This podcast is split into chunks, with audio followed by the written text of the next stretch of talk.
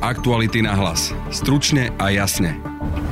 Vládna kríza pokračuje. Richard Sulík odmieta požiadavku Igora Matoviča, aby SAS prišla o jedno ministerstvo. Sme pripravení rokovať o zložení vlády.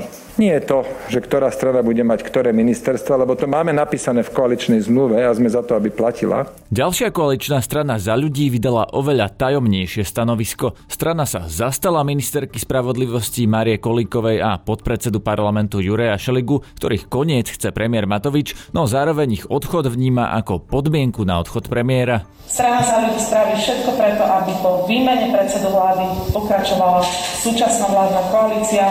Za Oľano budete počuť ministra obrany Jaroslava Nadia. Dozviete sa, čo by podľa neho mohol ďalej robiť Igor Matovič, ale aj akú logiku má, že by SAS mala prísť o jeden rezort. My máme nárok na 9 ministerských miest, a Saska má nárok na dve ministerské miesta. Teraz sa čudujú. My sme im dali tu tretie miesto aj kvôli tomu, že Igor Matovič bol predsedom vlády.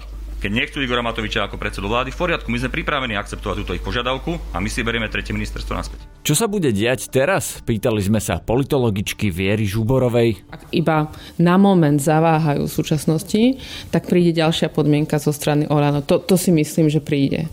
Príde podmienka, ktorá bude zničujúca. Počúvate podcast Aktuality na hlas. Moje meno je Peter Hanák.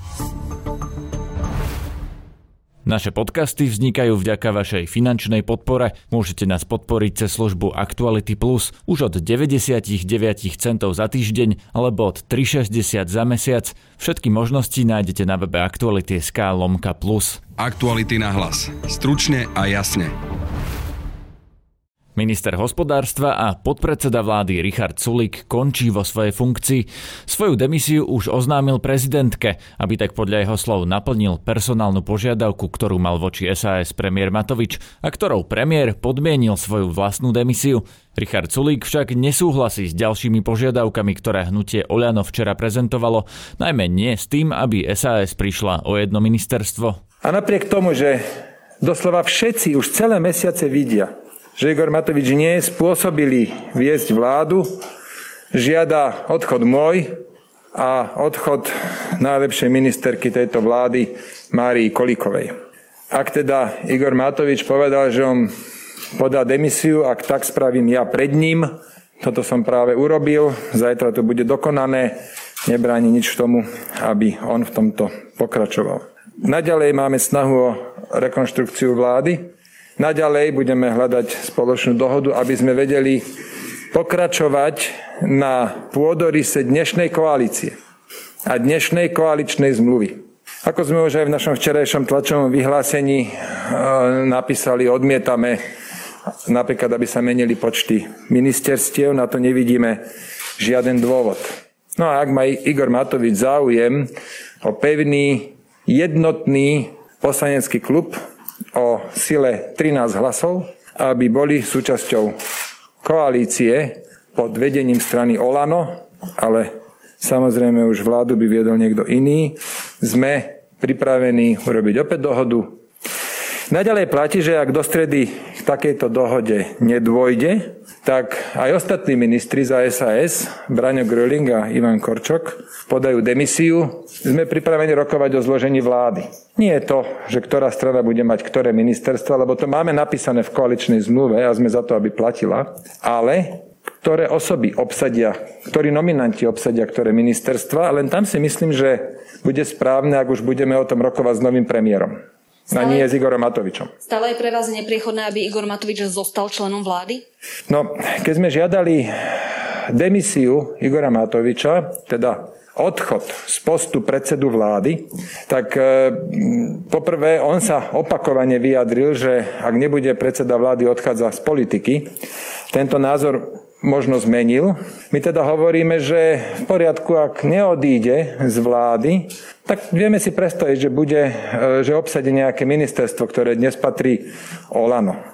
Ak Igor Matovič sa teda len presunie z pozície predsedu vlády na nejakého iného člena, tak v záujme dohody vieme žiť aj s týmto, ale v takom prípade aj ja osobne e, ostanem, chcem ostať členom vlády. Strana za ľudí vyzvala koaličných partnerov na ďalšie rokovania o výmene premiéra a zotrvaní v štvorkoalícii. K osudu svojich nominantov sa však Veronika Remišová vyjadrila veľmi nejasne. Strana za ľudí stojí za ministerkou spravodlivosti Mariou Kolíkovou a za podpredsedou Národnej rady Jurajom Šeligom, ktorí si vo svojich funkciách riadne plnili svoje povinnosti, plnili programové vyhlásenie vlády a v ničom nezlyhali. Vnímame požiadavky predsedu vlády Igora Matoviča, ktorý hovorí, že odstúpi z funkcie iba v prípade, ak Mária Kolíková a Juraj Šeliga odídu z funkcií. Strana sa ľudí spraví všetko preto, aby po výmene predsedu vlády pokračovala súčasná vládna koalícia a vyzývame svojich partnerov, vyzývame koaličné strany, aby sa vrátili k rokovaciemu stolu pretože neschopnosť niektorých koaličných partnerov dosiahnuť kompromisnú dohodu prehlbuje napätie spoločnosti a dláždi cestu k návratu Roberta Fica a Petra Pellegriniho. Pre vás je priateľný návrat na Matoviča vo výkonnej funkcii, teda odíde Fico z postu premiéra, ale oslavuje je ministra? Toto nebola, nepatrilo to medzi naše požiadavky, my sme mali požiadavku len výmenu na poste predsedu vlády. Čo to vás znamená to vaše stanovisko, že teda stojíte aj za Ibrahim Šelivom, aj za Mariou Kuličkou na druhej strane vnímate tú požiadavku zo strany Igora Matoviča a chcete pokračovať, čiže ju obetujete? Chceme pokračovať v rokovaniach. Požiadavky, ktoré vyslovil Igor Matovič, bereme ako požiadavky hnutia Olano smerom do rokovaní. A s týmto na tie rokovania aj pôjdeme. Predčasne ste hovorili, že nemáte problém vzdať sa funkcií, prečo teraz teda neoznámite podobne ako Richard Sulik oznámil demisiu, demisiu pani Kolovej? Zajtra oznámime ďalšie kroky na tlačovej besede. Naznačujete, že to bude demisia? Ak dovolíte, Nechala by som toto na zajtrajšiu veľkú tlačovú konferenciu z celej strany. Z najväčšej vládnej strany Oľano sa dnes pred novinárov postavil minister obrany Jaroslav Nať. No ja e, by som to naozaj ne, nevolal našimi požiadavkami. My sme zhrnuli to, čo bolo povedané za ostatný týždeň. E, pani Cigániková, to bola dohoda už pri pánovi Krajčím, keď sme odvolali pána ministra, alebo teda on keď požiadal o demisiu, tak už vtedy bola dohoda, že pani Cigániková odstúpi z pozície predsedničky zdravotníckého výboru, čiže toto nie je žiadna nová informácia. Čo sa týka pani Kolíkovej a pána e, Šeligu, obidvaja povedali, že sú pripravení položiť svoje pozície, ak to má vyriešiť koaličnú krízu. Čiže my sme dali dokopy tieto štyri veci, nič nové sme nepožiadali a povedali sme, že aj my si uvedomujeme našu zodpovednosť a že pán premiér je pripravený vzhľadom k tomu, že si to uvedomujeme a že nám ide o Slovensko, e, odstúpiť zo, zo svojej funkcie predsedu vlády. Čiže žiadne nové požiadavky sme nedali. Keď dnes niekto komunikuje a počúvam to z rôznych strán, že sme prišli s novými požiadavkami, tak to vôbec nie je pravda. Sú to presne tie isté požiadavky alebo tie akceptovanie tých ponúk, ktoré prišli od našich koaličných partnerov. Oceňujem to, čo povedala dnes Saska, že je pripravená rokovať. Rokujme. Na akom poste by mohol zostať Igor Matovič vo vláde? Myslíte si, že je to dobrý nápad? Nechcem špekulovať. E, nemáme to ani uzavreté ešte vnútorne. E, sú rôzne alternatívy a samozrejme budeme konať adekvátne tomu, ako bude prebiehať rokovania a zároveň vám chcem povedať, že ja teda poznám Igora Matoviča veľmi dobre eh, z rôznych pozícií eh, a polôch a môžem povedať, že naozaj ho nepovažujem za v žiadnom prípade zlého manažéra a neviem, čo všetko o ňom povedal pán Sulik a viem si predstaviť, že by mohol vykonávať hneď rôzne pozície ktoré napríklad môžu súvisieť aj s bojom s korupciou alebo s transparentnosťou v krajine a tak ďalej. Je... Ale toto by som nechal akože otvorené, lebo naozaj tam ešte očakávam diskusiu. Je možné to, že v tej vláde nakoniec sedieť nebude? Ako, keď vám poviem, že všetko je možné, ako som povedal naposledy a nič nevylučujem, tak zase niekto napíše, že nevylučujem vládnutie s, mafi- s, s fašistami. Viacerí komentátori hovoria, že to je pomsta Igora Matoviča. Pomsta k čomu?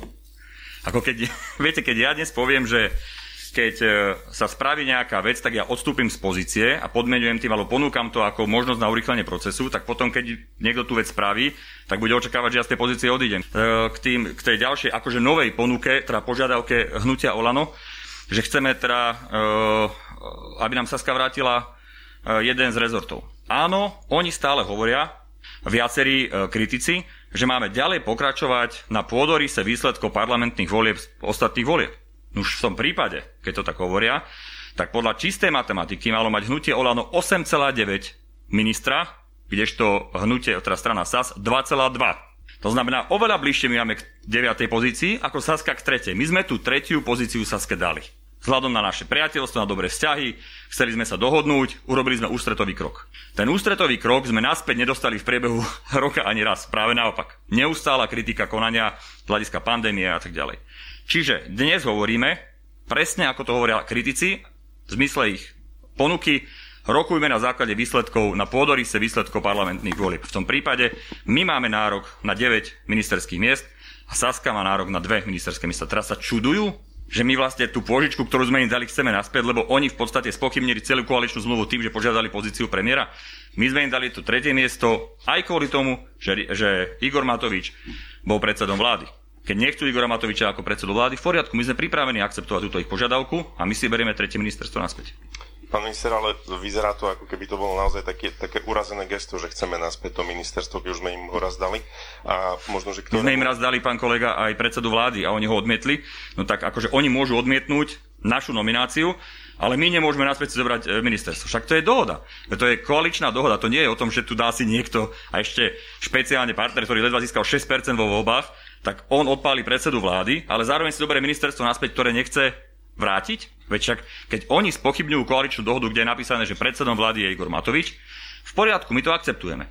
Oni musia akceptovať, že si berieme naše ministerstvo na Pri mikrofóne mám teraz politologičku Vieru Žuborovú. Budeme si týkať aj v rozhovore, lebo sa poznáme. Vítaj. Ahoj. Ako sa pozeráš na tú vládnu krízu teraz? Čo bude? Ako, smutno to povie, možno vyznie, ale toto je reálna politika. Takto sa tá politika robí. Um, je dopyt a ponuka. Kto dá lepší dopyt, ten vyhráva, naopak, kto dá zlú ponuku, prehráva.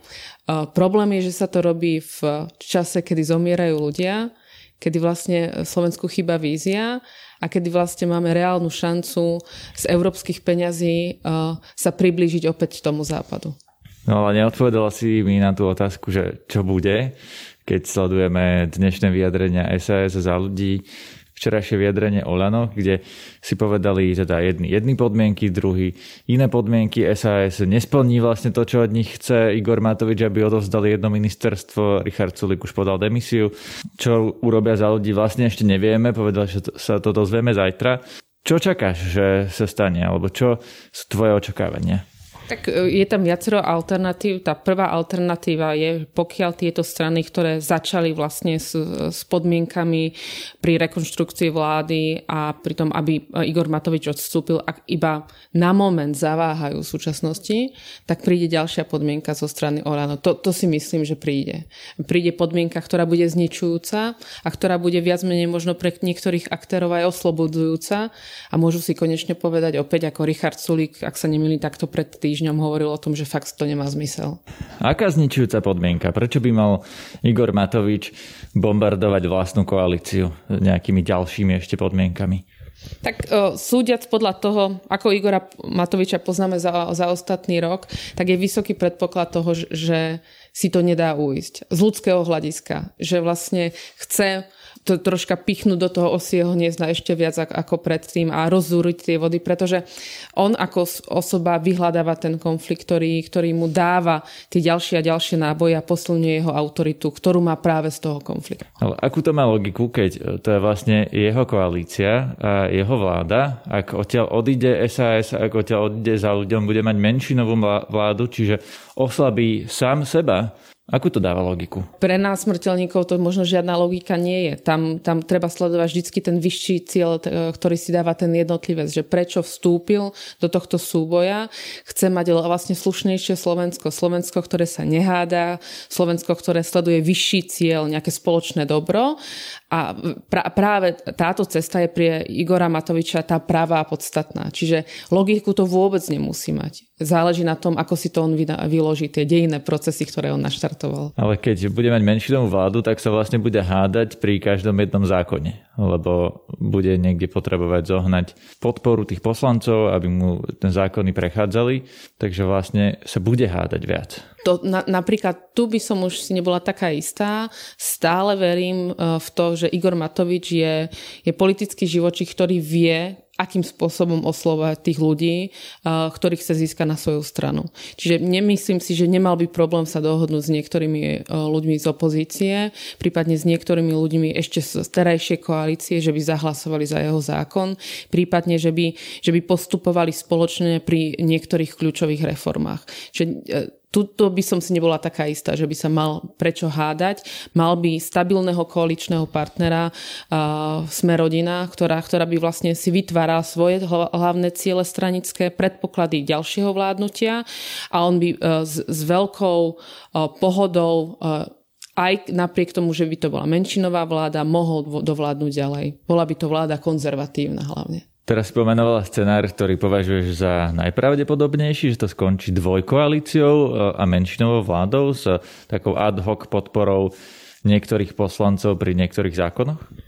hypotetický scenár, ako tých je viacero, ak máme čas, tak prvý scenár, ktorý je pokračovanie štvorkoalície s tým, že odstúpia kľúčoví aktéry, či už stranickí lídry, alebo tí, tí tzv. Eh, bad boys, ktorí vykrikovali najviac voči premiérovi Matovičovi. Um, Ale to v podstate odmieta Saska preto eh, teraz, lebo Igor Matovič si od nich vypýtal ako keby naspäť to jedno ministerstvo. To si myslíš, že je nejaká odôvodnená logická požiadavka, že by to mali urobiť? Teraz momentálne tá loptička je na strane za ľudí, sme rodina Igora Matoviča. Sulík vlastne už opäť svoj krok spravil vpred, čiže čakáme na to, ako dopadnú nevy, e, oficiálne vyhlásenie za ľudí zajtra, ktoré oznámilo tlačovku celého e, poslaneckého klubu. E, čaká sa, čo sa bude diať v, v rámci Smerodina a zasa očakáva, čo sa, čo sa bude diať vo vnútri Oľano. Čiže vlastne je to nekonečná špirála čakania na niečo, kým to niekto nezlomí tú špirálu a kým niekto nezačne jasné pravidlá tlačiť do popredia, prípadne nepodmieni zotrvanie v koalícii tým, že toto je posledná požiadavka, týmto končíme. Čo vlastne Richard Sulík už povedal, že v prípade, že do stredy sa neuzrie nejaká dohoda na, e, e, na volebnom výsledku a na koaličnej dohode, ktorá bola sformulovaná v marci.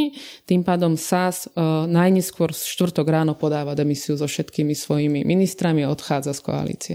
Ty už si to načala, že tá koalícia potom bez SAS a možno aj bez časti za ľudí by bola konzervatívna. Čo to znamená v praxi?